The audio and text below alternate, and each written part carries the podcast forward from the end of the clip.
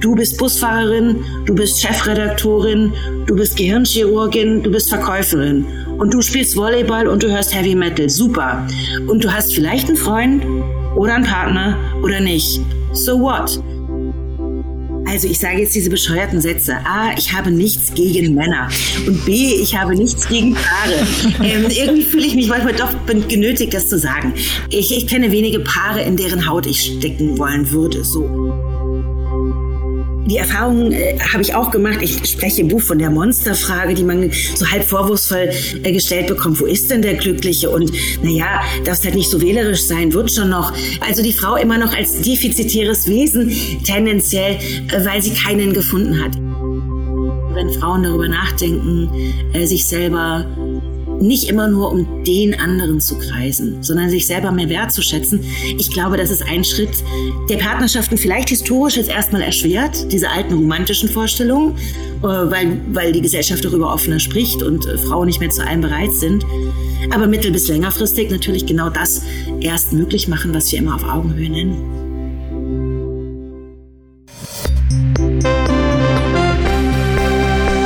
Tagesanzeigerin, der Podcast von Frauen, die Schlagzeilen schreiben, über Frauen, die Schlagzeilen machen.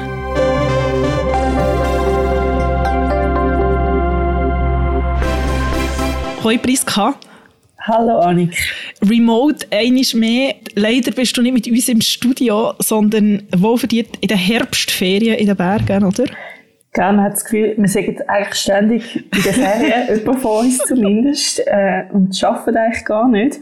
Das nicht ganz stimmt. Genau, ich bin in Flims in Graubünden ein paar Tage den schönen goldigen Herbst am geniessen. Genau, und darum ist die Tonqualität vielleicht nicht ganz so, wie wir sie uns wünschen würden. Wir entschuldigen uns und hoffen, es geht trotzdem. Und Stichwort nicht schaffen stimmt natürlich nicht ganz. Letzte Woche haben wir nämlich ein Gespräch voraufgezeichnet, wo wir später reinhören, zwischen Zürich und Berlin. Und das als kleiner Cliffhanger. Aber wir wollen zum Anfang, wie immer, ganz kurz zurückschauen, was in den letzten zwei Wochen passiert ist, was uns immer noch oder auch wieder beschäftigt hat. Ja, ich habe letzte Woche, glaube am Donnerstag ist das gewesen, äh, noch einen interessanten Moment erlebt, was die zwei Themen betrifft, die uns am stärksten bewegt haben in den letzten zwei Wochen. Und zwar ist das da gewesen, wo Annie Ernaux den Nobelpreis für Literatur bekommen hat. Und wir entscheiden immer am halb fünf entscheiden, was groß auf die Zeitung kommt vom nächsten Tag. Und das ist so in dem Moment gewesen, wo wir eigentlich sehr gerne Annie Erno gross gezeigt hätten. Und gleichzeitig ist aber ein Vorschlag auf dem Tisch gewesen, wo das Bild zeigt, wo so fast ikonisch anmutet, wo so die Mädchen im Iran einem Foto an der Wand, man sieht sie so von hinten und sie zeigen den Stinkefinger an einem Foto an der Wand, wo die religiösen Führer von der iranischen Republik zeigen. Und ähm, das ist dann so ein Abschätzen gewesen, welches von diesen zwei Bildern ist Ihnen in dem Moment wichtiger und das ist ja fast ein Entscheid bei so unterschiedlichen Themen, wo man fast nicht fehlen kann. Wir haben uns dann für das Bild mit den Mädchen und dem Stinkefinger entschieden, weil es wirklich sehr viel ausdruckt über was jetzt da passiert zurzeit. Wir haben schon das letzte Mal darüber geredet, aber das ist ein Thema, das uns weiterhin sehr stark beschäftigt hat. Ja, wir haben ja darüber geredet, oder, dass auch die Frage ist, wie lange, oder dass Expertinnen auch dann gewährleistet haben, in der letzten Aufnahme, wie lange die Proteste noch anhalten, oder schafft es die Regierung, um die stürzen. Die Proteste halten an, sie sind weiterhin sehr, sehr heftig, sie sind auch sehr blutig. Aber sie, das, das Bild, das ich das erste Mal gesehen habe, von diesen Mädchen mit diesen ganz langen Haaren und der anderen Seite, auf der anderen in der anderen Hang, wo sie ihren Kopf durchtragen, das ist auf Instagram ja wirklich reihenweise umgegangen. Und das ist schon, das ist schon sehr, sehr ikonischer Moment gewesen. Und, und ein Moment, der mich auch sehr beeindruckt hat, der natürlich auch sehr bildgewaltig war oder visuell sehr stark. We the peoples and the citizens of the EU ist die schwedische Politikerin und Mitglied vom EU-Parlament Abir al-Salani, wo ihre Rede aber vor dem EU-Parlament ähm, gesagt hat oder eigentlich aufgefordert hat zu der sofortigen Beendigung von der Gewalt und während ihrer kurzen Rede sich auch die Haare abgeschnitten hat. Until the women of Iran are free, we are going to stand with you. Jian, Jian, Azadi, women, life, freedom. Und das ist auch so ein Video, ähm, wo, wo sehr kursiert hat und, und einfach immer noch zeigt, ja, dass, dass einfach die Leute aufstehen und dass das Thema auch immer noch da ist. Ähm, so. Mhm. Äh, was auch äh, überall umgegangen ist, wo sicher äh, viele auch schon gesehen haben von unseren Hörerinnen, aber trotzdem noch erwähnenswert ist, ist wie die französischen Schauspielerinnen Juliette Binoche äh, fängt in dem Video an und sagt äh, for freedom, glaub, ähm, und steht sich dann ein bisschen Haar ab. Äh, und dann folgt wirklich so die Crème de la Crème. Alle französischen Schauspielerinnen, die man so kennt, schneiden sich ein bisschen Haar ab oder auch mehr. Und das ist auch letzte Woche viral gegangen, das Video. Und du hast vorher angetönt, eine Frau, die auch Schlagzeilen gemacht hat.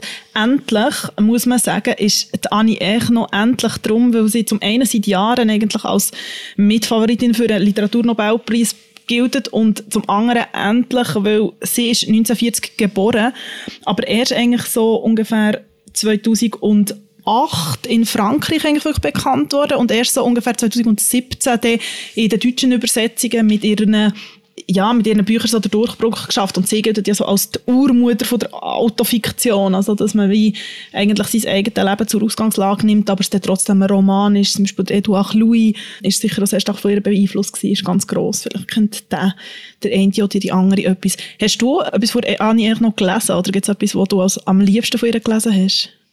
Nein, ich, ich bin leider, habe ich nie, ich lese ja recht viel, aber von ihr habe ich nie etwas gelesen. Ich habe letztes Jahr kurz mich mit einer Buchhändlerin von der Berliner Buchhandlung, Ocelot, unterhalten. Wir haben so für das Magazin können über unsere Lieblingsbuchhandlungen einen kurzen Text schreiben, verschiedene Leute, äh, wo, also externe und interne Leute, und, und sie hat so einen extrem tollen Instagram-Account, die Besitzerin von dem Ocelot. Und sie, ihre Lieblingsschriftstellerin ist Annie Erno und sie postet ständig von ihr über ihre Bücher und sie empfiehlt da ganz genau eine Reihenfolge anhand, wer die Bücher sollte und am besten liest, oder? Weil dann so die Erfahrung, irgendwie die beste Leserfahrung ist, ich habe das schon lange auf meiner Liste, eben, wie du weißt, äh, sind die Bücherstapel in meinem Zimmer turmhoch, aber ich habe jetzt gefunden, nach meiner Herbstferien, tue ich mir, glaube ich, fange an glaub, mit ein Leben. Das ist so das, wo, glaube so der Tipp ist von den Expertinnen. Hast du schon etwas von ihr gelesen? Ich habe die Scham gelesen von ihr. Es hat auch unsere mittlerweile ehemalige Kollegin Salome Müller hat damals auch ein Interview mit ihr über, über Schamgefühl ähm, geschrieben gehabt. und ich habe das Ereignis gelesen. Dort geht es um die Abtreibung, die ich noch hatte. Und sie hat etwa 20 Bücher mittlerweile geschrieben, also der Stapel wird definitiv noch länger. Letzte Woche ist es sehr, sehr gelobt worden, ihre Ernennung. Jetzt ist in den letzten Tagen ein bisschen Kritik laut worden um Annie Echno. Es kursiert der Vorwurf vom Antisemitismus, weil sie hat sich in der Vergangenheit, oder sie hat in der Vergangenheit unter anderem ähm, Schriften unterschrieben oder so, Manifest ist vielleicht das falsche Wort, aber so Erklärungen von der Organisation BDS. Das ist die Organisation, die für Boykott Divestment und Sanctions, also Boykott, Investitionen und Sanktionen ähm, steht, wo sich sehr klar gegen Israel positioniert sie ist auch nicht die erste Schriftstellerin, die sich mit dieser Gruppierung solidarisiert. Letztes Jahr ist äh, Sally Rooney rechte Kritik geraten, weil sie sich auch dort solidarisiert hat. Annie Echno hat auch dazu aufgerufen, dass man so den Eurovision Song Contest, der in Israel hat stattgefunden, boykottieren und das wird jetzt ihr vorgeworfen und wird jetzt wie gesagt, dass das antisemitisch sei. Das SRF hat mit einem Literaturexperten geredet von der Sochborn, das habe ich noch interessant gefunden und er hat wie so gesagt, ja, es sei nicht antisemitisch, aber es sei natürlich sehr nah beim Antisemitismus Antisemitismus. Kommt natürlich immer darauf an, wie man das auslegt. Ich meine, es ist ein unglaublich komplexer Konflikt, der Israel-Palästina-Konflikt. Und ja, ist einfach, glaube ich, auch immer sehr schwierig, wenn sich Personen in der Öffentlichkeit dazu positionieren. Ja, das kommt aber in ihrem Werk, das hast du vorher im Vorgespräch auch gesagt, äh, gibt es keine antisemitische Passagen oder Anspielungen oder so. Also das, man kann das Werk in dem Sinn auch, wenn man es von der Person löst, ohne irgendwie zu befürchten, dass man da auf irgendwie so irritierende Sto Stellen stößt lesen. Genau, ich habe das spannend gefunden. Mirna Funk, als wir ja mit ihr geredet haben, sie ist äh, Jüdin und schreibt sehr viel auch über jüdische Themen, sage jetzt mal ganz, ganz grob. Ähm, und sie hat auch äh, gesagt, eben, das sei bei der Annie Eich noch, sie sei wie so eine Person, wo man sie als Person können, wie kritisieren und nicht gut finden und trotzdem könnte man ihr Werk lesen, dass man das wie so, wie so trennt. Es gibt so einen Begriff, der heißt so Ambiguitätstoleranz, also dass man das trennt. Wenn sie jetzt natürlich ihr Werk sich über das würde äußern, wäre es etwas anderes, aber in dem Fall so. Das ist schon ein spannendes Thema, finde ich. ich äh, jedes Mal, wenn ein Lied von Michael Jackson im Radio kommt, frage ich mich schon ein bisschen, aha, ist meine Ambiguitätstoleranz gerade sehr herausgefordert. Das ist etwas, mit dem wir irgendwie müssen lernen umgehen. Ja. Wie geht man mit dem Werk um von jemandem, wo man äh, nicht eigentlich akzeptiert, wie er sich äh, verhalten hat. Ja. Mm, absolut. Wird sicher äh, den Rest von unserem Leben begleiten, so Themen, ja. Ja, das ist natürlich nochmal ganz eine andere Nummer, aber ja, das stimmt. Und trotz allem, eben, man kann definitiv Bücher von der Annie echt noch mit sehr, sehr gutem Gewissen empfehlen, weil sie wirklich echt literarisch sehr, sehr speziell sind und sehr gut und etwas, wo man so, vor allem zu dieser Zeit nicht sehr oft gelesen hat und sehr eindrücklich ist. Mhm. Ich freue mich. Ich mich auch. Und wir haben vorhin gesagt, weil du jetzt in den Bergen bist, in den Ferien wohlverdient sind, haben wir vorgeschafft letzte Woche Genau, wir haben mit der Katja Kuhlmann ein Interview geführt. Sie hat äh, verschiedene Bücher publiziert. Sie ist Journalistin, arbeitet bei der Taz in Berlin und ihr neuestes Buch, das im Frühling erschienen ist, heißt Die singuläre Frau. Das ist ein Begriff, den sie kreiert hat, wo eigentlich alleinstehende Frauen meint oder Singles, aber sie äh, wehrt sich gegen die zwei Begriffe und gegen andere so Bezeichnungen. Sie hat uns im Gespräch erzählt, warum das, das so ist und wie sie ist als Frau kein Partner zu haben oder in keiner Partnerschaft zu sein. Und ähm, ja, ich glaube, es ist durchaus so, ob jetzt persönlich, ein bisschen persönlich geworden für alle.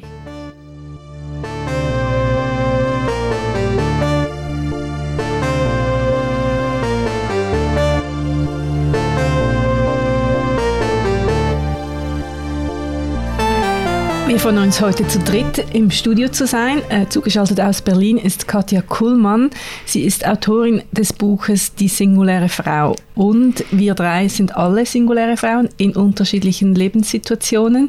Aber wir werden sicher darauf zu sprechen kommen im Laufe des Gespräches. Hallo und herzlich willkommen, Frau Kuhlmann. Hallo, ich freue mich sehr, sehr, sehr hier zu sein. Hallo. Ihr Buch heißt, ich habe es gesagt, die singuläre Frau. Was haben Sie denn gegen den Begriff des Singles und warum mussten Sie einen neuen Begriff für die Frau ohne Partnerschaft definieren? Das lag daran, dass ich selbst äh, seit einer Weile eben schon über zehn Jahre ohne feste Partnerschaft mich durchs Leben bewege, weit über zehn Jahre und ich immer irgendwie irritiert war, ich mich nie identifizieren konnte, persönlich erst mit diesem Single-Wort. Warum? Weil es in meinem Kopf gekoppelt war an ja eine ganze Single-Industrie, äh, Single-Dating-Partys, äh, Tinder, Apps und so weiter. Und eigentlich immer mit konstanter Suche. Und ähm, das war irgendwie nie mein Lebensgefühl oder meine Einstellung zum Alleineleben. Und kurz gefasst, als ich dann anfing mit der Recherche zum Buch und äh, dieses Phänomen des weiblichen Alleinlebens zu untersuchen begann, da stieß ich recht schnell auf Studien und Umfragen, vor allen Dingen im englischsprachigen Raum. Und es gibt eine Soziologin, die zitierte ich auch aus Großbritannien, die wirklich äh, feststellte, Frauen über 30 im Speziellen haben genau dieses Problem, dass der Singlebegriff mit Jugendlichkeit, unfertig sein, sich unvollständig fühlen gekoppelt ist und ähm, das war so einer der ausschlaggebenden Punkte, zu überlegen, was ist denn eigentlich anders 25 Jahre nach Carrie Bradshaw, Ellie McBeal, Bridget Jones? Ich glaube, es hat sich verändert, das Lebensgefühl vom weiblichen Alleineleben für viele. Und ähm, singulär schillert ein bisschen, einzigartig, unvergleichlich wäre so die eine Auslegung. Jede ist aber auch ein Einzelfall, also hat sozusagen ist eine vereinzelte und diese Masse der Singularitäten, also die verschiedenen Arten des weiblichen Alleinseins, die versuchte ich eben mit einem neutraleren Begriff zu umreißen. Und da habe ich jetzt, biete ich quasi das Singuläre an für die Diskussion. Sie haben es jetzt gerade gesagt, äh, Stichwort Ellie McBeal und Carrie Bradshaw. Das ist das eine, diese ewig Suchenden. Gleichzeitig ist das Frauen alleine leben, alleine durchs Leben gehen, wie immer dieses Leben aussucht. Als positiv empfunden wird eher ein neues Phänomen. Also es gibt so in den 90er Jahren war das irgendwie noch ein Ding. Es gibt alle diese Begriffe alte Jungfer und, und dann die Verzweifelten und die, die Karrierefrauen ähm, und die Verbissenen in China ist es so weit, dass man, dass es diese Leftover Women gibt, also diesen Begriff für Frauen über 30, die nicht verheiratet sind. Weshalb, wenn wir noch ein bisschen einen Schritt zurückgehen, weshalb ist, ist diese, diese alleinstehende Frau, diese singuläre Frau, diese Singlefrau, wie immer wir sie nennen wollen, so lange so negativ konnotiert gewesen? Das liegt hat immer auch damit zu tun, dass eine Gesellschaft ihre Lebensform verteidigt, die dominante.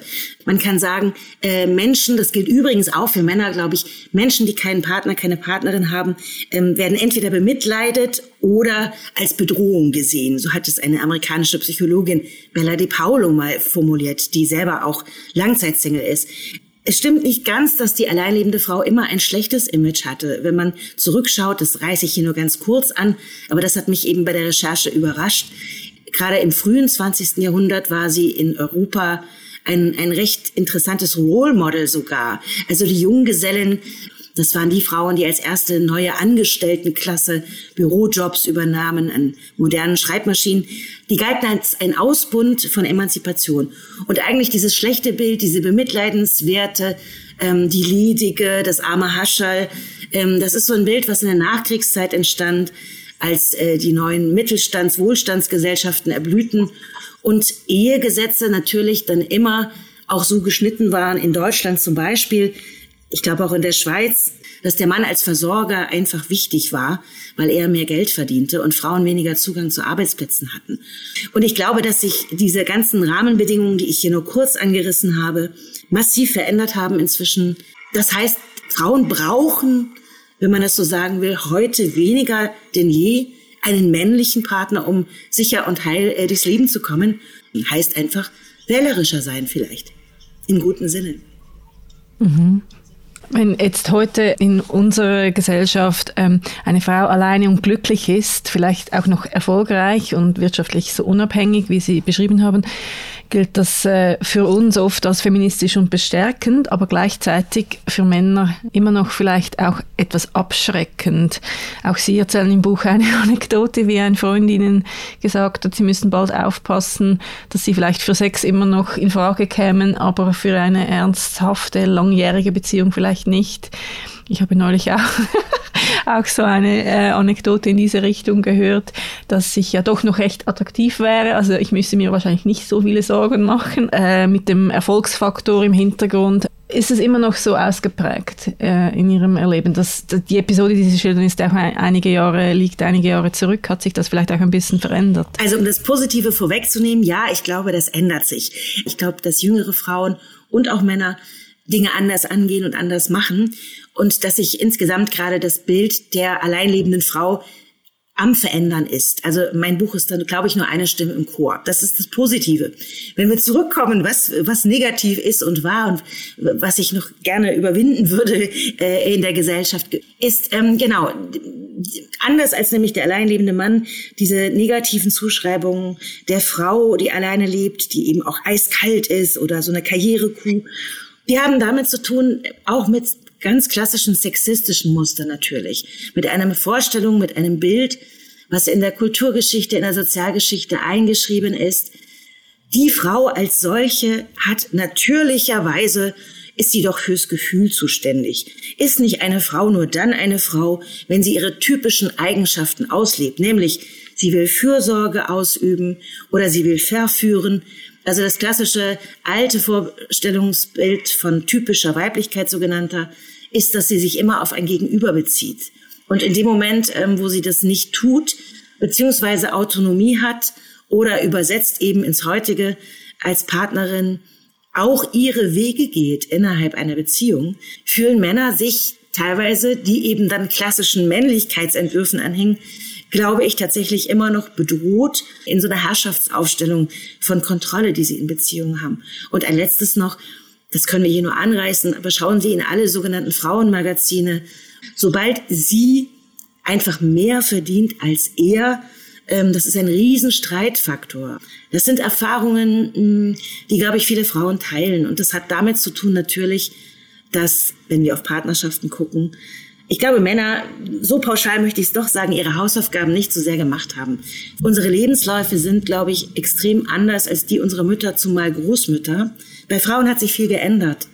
Und wenn man sich anschaut, wie Männer heute leben, auch in meinem Alter, Ende 40, Anfang 50, das ist eigentlich nicht so viel anders von dem Leben ihrer Väter. Das heißt, irgendwie den Gefährten zu finden, ähm, ist gar nicht so leicht, der mit einem auf sprichwörtliche Augenhöhe umgeht vielleicht. Ne? Und trotzdem, ich finde das spannend, was Sie gesagt haben. Ich würde dazu stimmen, dass sich viel geändert hat, auch in meiner Generation.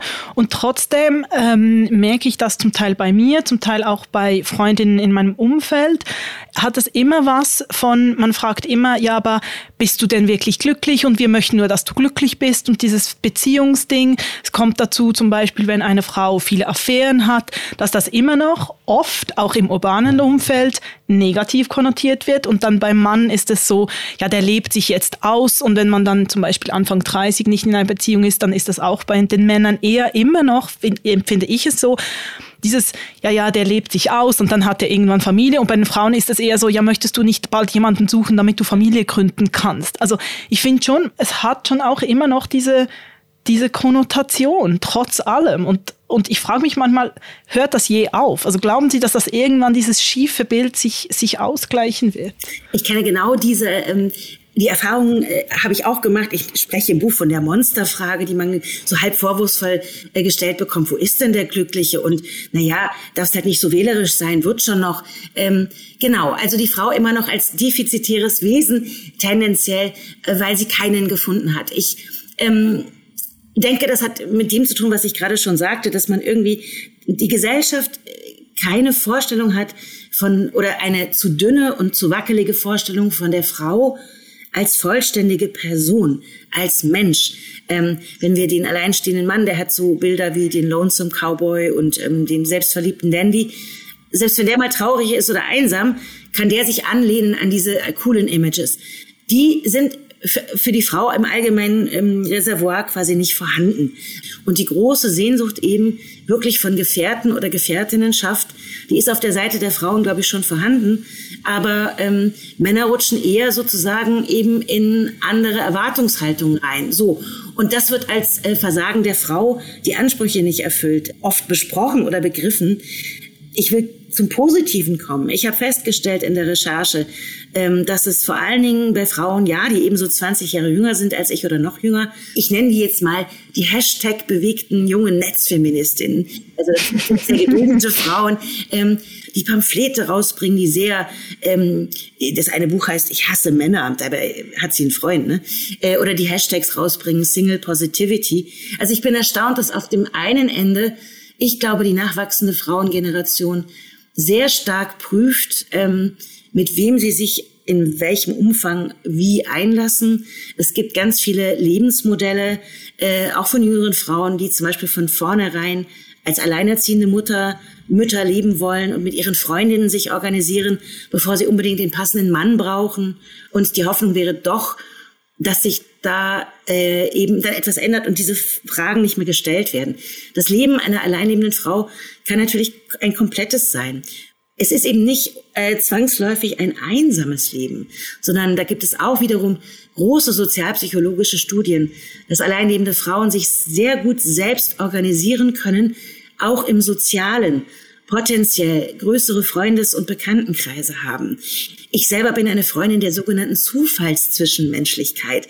Also auch das Schätzen von vermeintlich flüchtigen, oberflächlichen Sportsbekanntschaften oder eine Person, mit der ich nur einen Musikgeschmack teile, ähm, eine Vielfalt von auch in der Nachbarschaft eingebunden sein. Also es gibt längst informelle Arten, doch sehr sozial zu leben, auch wenn man allein ist. Und da sind Frauen Vorreiterinnen. Sie erzählen langsam davon, und ich glaube, je mehr wir darüber sprechen, umso eher wird es für jüngere Frauen auch eine Alternative werden. Wann gehe ich welche Art von Bindung mit zum Beispiel einem Mann ein und wo habe ich Alternativen und kann auch einfach meinen Raum mehr beschützen und bin trotzdem gut eingebunden in der Welt. Mir ist das auch sehr aufgefallen im Buch. Ähm, Sie beschreiben, dass Sie als singuläre Frau viel sozialer geworden sind, viel mehr Aufmerksamkeit zu vergeben haben Ich habe mich gefragt, sollte es nicht das Ziel sein, dass auch in einer Beziehung, dass das möglich ist? Gibt es, gibt es wirklich so ein inneres Kontingent an Aufmerksamkeit? Oder hatten Sie vielleicht einfach nie den richtigen Mann? Vielleicht auch wir nicht. Wir sitzen da vielleicht im gleichen Boot.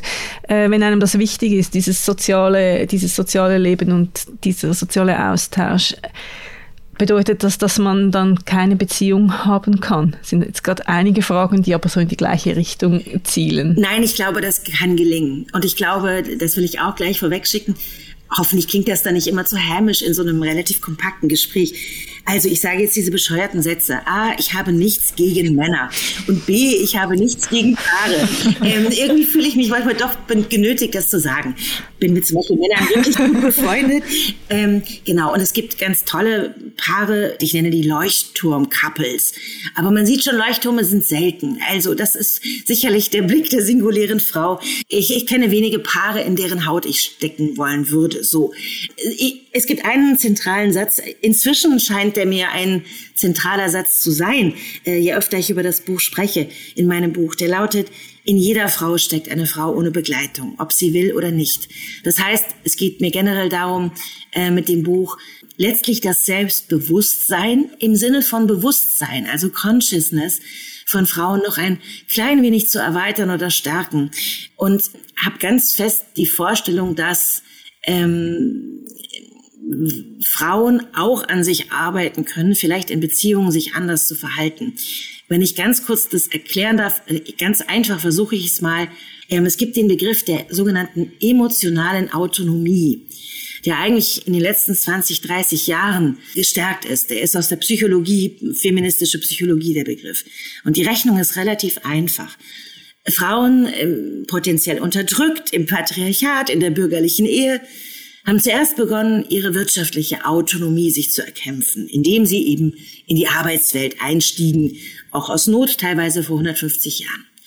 Und das zweite Bein ist im Grunde die politische Autonomie, das Wahlrecht, wo die Schweiz, ja, das ist ihre eigene Geschichte, erschreckend spät dran war und ich glaube Liechtenstein 1984 erst, als Madonna Like a Virgin sang. Also es ist schon krass. So, das haben wir jetzt aber. Und was fehlte, das dritte Bein für den Hocker, dass Frauen ähm, sozusagen sich anders aufstellen können, auch in Beziehungen.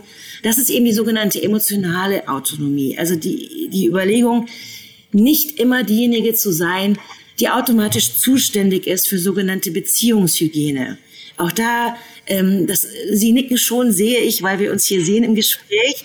Ähm, lesen Sie von den populären Frauenzeitschriften bis psychologische Studien.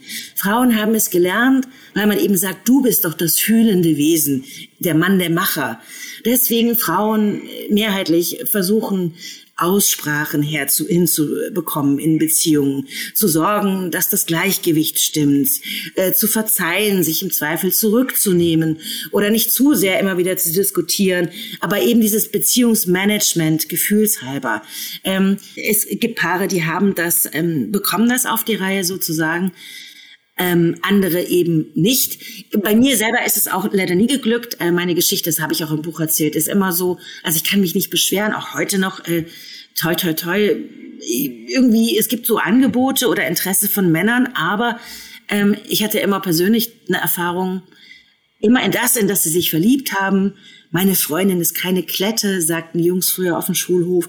Die hat ihre eigenen Sachen, die macht coole Dinger. Genau das wurde früher oder später zum Problem ähm, weil Männer irgendwie immer erwarteten, jetzt werde doch mal weiblicher, jetzt werde doch mal ruhiger. Und diese Erfahrung, dass Männer Frauen ändern wollen, es wird oft in blöden Komödien immer andersrum erzählt. Die Frau, die nörgelt, ähm, aber das ist eigentlich die alte Hausfrau, das alte Hausfrauenmodell, die immer nur zu Hause sitzt. Äh, und sonst kenne ich das genau umgekehrt. Und wenn ein Paar es hinbekommt, äh, dass die für sich so ein Gleichgewicht herstellen können, ist das prima. Meine Prognose sowohl für mich persönlich, die eigentlich relativ optimistisch ist noch, ähm, als auch gesellschaftlich. Ich glaube, dass, ähm, dass es wiederum sagt Laurie Penny, Sie merken, ich zitiere viele Frauen auch im Buch, die junge britische Feministin, die sagt, naja, ein längeres Alleinsein stärkt äh, eine Person dann auch in dem Sinn und auch Frauen. Und ich glaube, zum Beispiel nach dem längeren Alleinsein von mir jetzt, sollte mir noch mal irgendwann jemand begegnen, der mich total begeistert, ähm, Ich würde mich freuen und ich glaube, ich würde aber auch anders in so eine Beziehung reingehen. Ich wäre, glaube ich, schon offen, aber würde auch bestimmte Fehler nicht mehr machen. Und das meine ich, äh, wenn Frauen darüber nachdenken, äh, sich selber nicht immer nur um den anderen zu kreisen, sondern sich selber mehr wertzuschätzen. Ich glaube, das ist ein Schritt, der Partnerschaften vielleicht historisch jetzt erstmal erschwert, diese alten romantischen Vorstellungen, äh, weil, weil die Gesellschaft darüber offener spricht und Frauen nicht mehr zu allem bereit sind aber mittel- bis längerfristig natürlich genau das erst möglich machen, was wir immer auf Augenhöhe nennen. Das ist ja auch nur, um das vielleicht noch anzufügen, was Sie auch ähm, beschreiben in Ihrem Buch, was auch Daniel Schreiber in seinem Buch allein ähm, beschreibt, diese große Distinktion zwischen Einsamkeit und Alleinsein und dass man auch in einer Beziehung einsam sein kann. Das geht ja auch in die Richtung, was Sie jetzt sagen. Äh, wenn wir, wir haben es angesprochen ganz am Anfang ähm, des Gesprächs, eben wir sind alle in, in anderen Situationen. Ähm, Sie haben es gesagt, Sie sind eine singuläre Frau, Sie sind eine singuläre Frau ohne Kinder. Das ist ja aber noch mal ein bisschen anders, wenn da noch Kinder sind, weil dann ist man definitiv im klassischen Sinne nie allein. Genau, das geht mir ja so. Ich habe zwei Kinder bin getrennt erziehend. Ich äh, weigere mich immer gegen das Wort alleinerziehend, weil der Vater meiner Kinder auch viel Verantwortung und Betreuung übernimmt. Aber meine Situation ist schon ein bisschen anders. Ich habe, äh, mein Aufmerksamkeitskontingent geht natürlich stark ähm, in Richtung meiner Kinder. Ähm, also dieses ganze Soziale habe ich natürlich schon auch in meinem Leben, aber ähm, das ist wahrscheinlich ein bisschen anspruchsvoller. Was können äh, singuläre Frauen wie ich aus ihrem Buch mitnehmen? Ich hoffe im Kern das Gleiche. Ja, auch da fühlt es sich für jede, glaube ich, unterschiedlich an. Und ich sehe da ein unglaublich ähm, fortschrittliche und zukunftsgerichtete äh, Erfindungsreichtum. Und äh, gerade alleinerziehende Mütter, wie ich sie jetzt einfach dann mal vereinfacht nenne, in meinem Umkreis, unglaublich viele, äh, bei denen deren Mutterschaft wiederum gar keine Rolle spielt, wenn ich ihnen begegne beim Sport, in, in der Firma, wie auch immer. Interessanterweise kommen mir diese Frauen als Mütter das sage ich als Kinderlose, fast ein bisschen entspannter oft vor oder in, mehr in sich ruhend.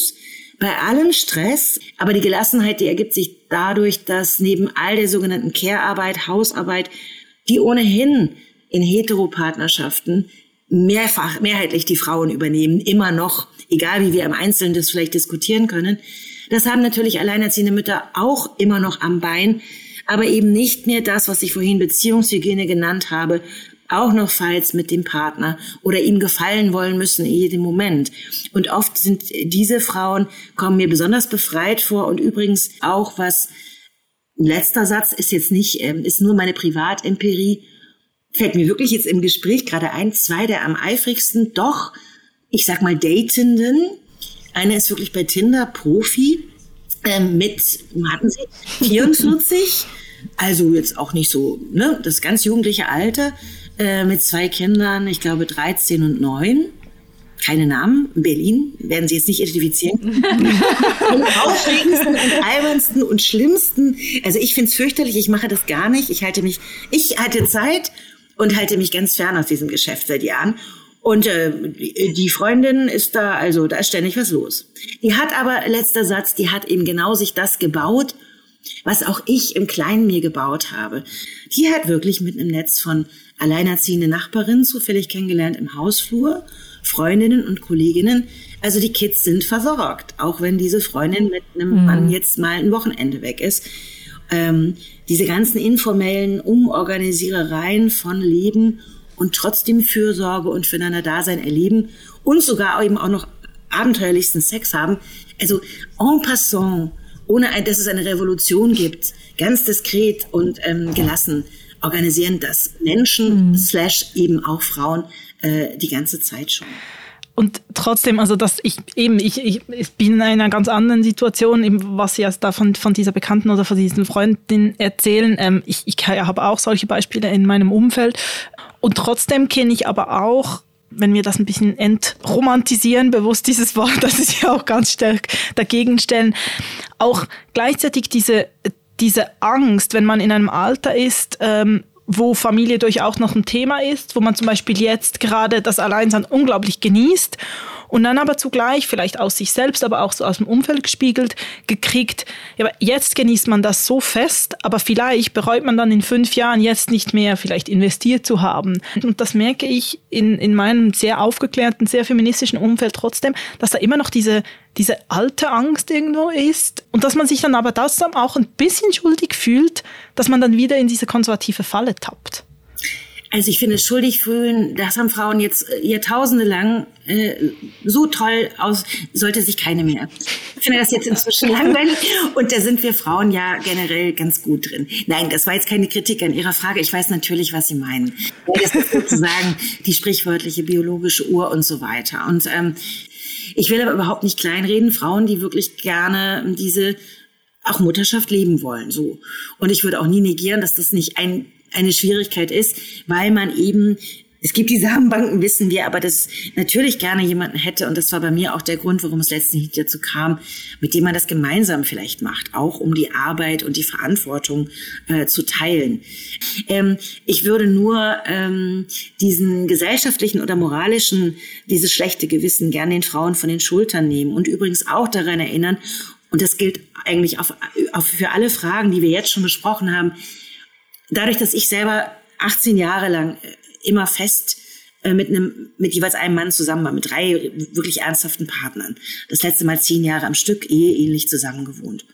Und jetzt fast ungefähr so lang alleine liebe, ähm, nehme ich für mich heraus, dass ich irgendwie beide Seiten der Medaille, glaube ich, schon kennengelernt habe. Und es gibt eben auch Paare, in denen dieses Frau sein und sich zu diesen Fragen verhalten, auch mit dem Partner diskutieren müssen, wollen wir, wollen wir nicht und wie machen wir das mit der Fürsorge oder er will eins und sie will keins. Und da sind Paare auch nicht immer ganz glücklich. Und das hat auch übrigens mit, Sie hatten es vorhin angesprochen, Einsamkeit zu tun, die man auch in Partnerschaften spüren kann, äh, genauso wie im Alleinsein. Also ähm, äh, diese beiden Diskurse. Frauen sollen und können natürlich Mütter sein und wir haben gerade gesprochen, wie toll die auch sind, selbst ohne, auch ohne Partner. Ähm, und mir geht es darum, so wie Männer eben ihr Ding machen können und vielleicht nebenbei eine Freundin haben, eine verliebte, geliebte oder eine Verlobte oder eine Ehefrau. So möchte ich Frauen vorschlagen, du bist Busfahrerin, du bist Chefredaktorin, du bist Gehirnchirurgin, du bist Verkäuferin und du spielst Volleyball und du hörst Heavy Metal. Super. Und du hast vielleicht einen Freund oder einen Partner oder nicht. So what? So wie Männer nicht als erstes, glaube ich, vermute ich, und die Literatur dort darauf hin, über ihre Beziehung reden. Na, wie geht's deiner Else zu Hause? Und was macht Annika, wenn die sich treffen? So fände ich es total erfrischend, wenn Frauen nicht immer erst über die Bauchschmerzen ihres Horst Stephans oder so sprechen. Sie wissen, was ich sagen will und ähm, sich auch als Mutter denken. Aber mir geht's eher darum zu sagen, was man noch alles sein kann und diese es gibt für Frauen ganz viele Arten, leben zu können. Eben auch als Solistin. Und viel spektakulärer versuchte ich es gar nicht aufzuschreiben. Äh, auch gar nicht als Programm, sondern nur als gleichwertige Form von 33.000 Varianten Frau zu sein. Sehr schönes Schlusswort, würde ich sagen. Ich würde auch sagen, das ist das perfekte Schlusswort ähm, für alle, alle Frauen ähm, in, in Anfarben und, und Facetten. Vielen, vielen Dank, Katja Kohlmann, für dieses sehr spannende Gespräch. Ich bedanke mich ganz herzlich für die Einladung. Hat großen Spaß gemacht. Herzliche Grüße nach Zürich.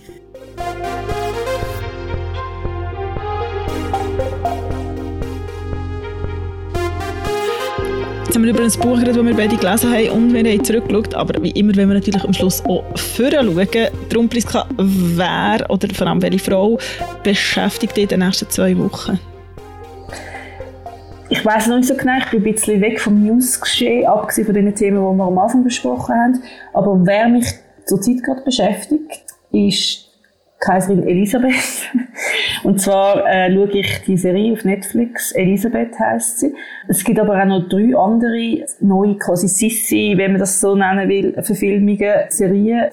Und ich schaue eben die Serie, äh, von, auf Netflix läuft, wo Kaiserin Elisabeth recht modern dargestellt wird. Und ich finde es auch sonst noch so spannend, das zu schauen, weil es ist so, es ist historisch, aber es ist so recht frei interpretiert. Und Elisabeth ist, wird so dargestellt als sehr unabhängige, freiheitsliebende Mädchen eigentlich. Also sie ist ja sehr jung gewesen, als sie den Kaiser Franz geheiratet hat, 15. Äh, Und ist so ungestüm, ungestümen Wildfang. Ähm, und also ich bin jetzt bei der Hälfte von der Serie, aber das ist ganz klar, dass so der, das freie die, die, die freien Gedanken ihr sehr wichtig sind und dass sie wahrscheinlich auch ein bisschen hadern wird an dem Hof mit der Schwiegermutter. Ähm, aber irgendwie, ich finde das noch eine schöne Umsetzung von dem Stoff. Ich habe dann die Kaiserin Elisabeth auch gegoogelt und die hat wirklich ein sehr interessantes Leben gehabt, wo in diesen Sissi-Filmen, glaube ich, auch ein bisschen reduziert dargestellt worden ist. Und man weiß da sehr viel nicht. Das ist interessant. Also es gibt schon sehr viel irgendwie Quellen und so, aber viel von diesen Sissi, in diesen Sissi-Filmen ist wirklich auch Interpretation und Fiktion. Und jetzt auch in diesen neuen Serien, oder? Man geht einfach von gewissen Sachen aus. Man weiß, dass sie sehr äh, viel Wert auf ihren Körper gelegt hat und sehr dünn war und auf ihre Haare, dass das ein riesiges Thema war. Aber viel ist wirklich auch nicht so richtig verbrieft. Und darum finde ich das immer noch spannend, was also was man aufgrund von so einer historischen Figur und Situation aus dem alles nachher so kreieren kann. Hm. Und ähm, ja, also generell, also so vergangene Zeit, das ist ja noch nicht so lang her, ähm, aber irgendwie auf die andere Seite eben halt schon verrückt, äh, was in den letzten 200, 300 Jahren passiert ist. Ich habe gestern Abend ein Gespräch gehabt mit einer Frau, die Mitte 70 ist, die im Appenzell aufgewachsen ist, mit ganz vielen Geschwistern. Und sie hat mir erzählt, dass ihre Schwestern alle ab 14 arbeiten sind. Also man hat wie nicht in die Sek dürfen. Man ist, glaube ich, irgendwie sechs oder sieben Jahre in die Schule und nachher ist aber fertig gewesen und sie sind, die Mädchen sind dann ähm, zu anderen Familien arbeiten und sie ist die älteste von, glaube ich, acht Geschwistern, also das älteste Mädchen und glaube die jüngste Schwester hat dann äh, in die Schule dürfen. Hm. Und das ist irgendwie halt einfach eben vor 60, 70 Jahren noch so gewesen, bei uns in der Schweiz. Ähm, und das hat jetzt nicht so viel mit der Kaiserin Elisabeth zu tun, aber ich finde immer wieder so ein zurückzuschauen in der Geschichte und so zu erfahren, wie es anderen Menschen gegangen ist, äh, noch vor 50 Jahren, vor 100 Jahren, ist immer recht beeindruckend, wenn man so anschaut, wie man es heute, wie die heutige Situation ist. Genau. Und wer beschäftigt dich oder was in der nächsten Zeit? Ja, es sind tatsächlich mehrere Frauen und zwar, und meine sehr engen Freundinnen und Freunde lachen mich auch immer ein bisschen aus, aber ich bin sehr, sehr ein grosses äh, Skikind. Ich bin so in einer Skilehrerinnenfamilie aufgewachsen. Ähm, und dazu hat auch gehört, dass man sehr viel Skirennen geschaut hat. Und ich schaue bis heute tatsächlich wirklich einfach sehr, sehr gerne Skirennen. Weniger als auch schon. Aber ähm, ja, es ist erst Oktober, aber tatsächlich fährt in wenigen Tagen die Skisaison an. In Sölden auf dem Gletscher. Und ja, da freue ich mich dann wieder. Auch, vor allem auch den Frauen zuzuschauen. Natürlich auch die Männer fahren auch, aber ähm, ja, dort wieder, wieder der eine oder andere ähm, zu schauen, wie sie um, dort um die Stangen fahren, aber dann auch irgendwann wieder abfahrt. So, genau. Das ist spannend, das ist etwas, was ich von dir nicht gewusst habe. das wüsste sehr, sehr viel. Das wüsste sehr viel nicht. Ja. Und, ähm, äh, das ist natürlich auch ein Teil von meiner Kindheit, aber ich schaue heute nicht mehr so Skirennen. aber vielleicht kannst du ja einen Tipp geben, wer man so verfolgen kann, wenn man jetzt wieder würde einsteigen Ja, also ich weiß es nicht. Also ich meine, natürlich dort ist so ein, so ein kleiner Nationalstolz bei den Schweizerinnen schwingt natürlich mit. Jemand, den ich sehr mag, einfach auch so in ihrer Art, ist Norwegerin Ranghild Mowinkel. Ähm, sie ist also eine von denen, ist ja immer ganz, ganz übel mit all diesen Verletzungen und so. Sie ist auch jemand, der unglaublich viel Verletzungspech hatte und jetzt letzte Saison wieder sehr gut war und es ist irgendwie auch mega schön gewesen, dass sich auch sehr viel für dich gefreut haben und so. Also sie ist jemand, den ich sehr mag, so aus der Ferne. Ähm, Gut. Genau will ich mal als Auge Genau. Hey, und ich würde sagen, wir äh, hören uns in zwei Wochen dann wieder, dann äh, wieder aus, aus Zürich und genau. ähm, genießt Berge, ohne Schnee, nehme ich noch an. Hat noch keinen, nein. Ähm, er kommt meistens im Oktober irgendwann, aber jetzt momentan ist es noch schön und warm. Genau. ja, gute Zeit, bis in zwei Wochen. Bis in zwei Wochen. Merci vielmals fürs. Zuhören. Tschüss zusammen. Ciao zusammen. Tagesanzeigerin wird moderiert von Priska Amstutz und von mir, der Annik Hosmann. Produktion macht Mirja Gabentuller, Recherchemitarbeit ist von der Zoe Richardet und Sounds sind von der Musikerin Sisi Fuchs.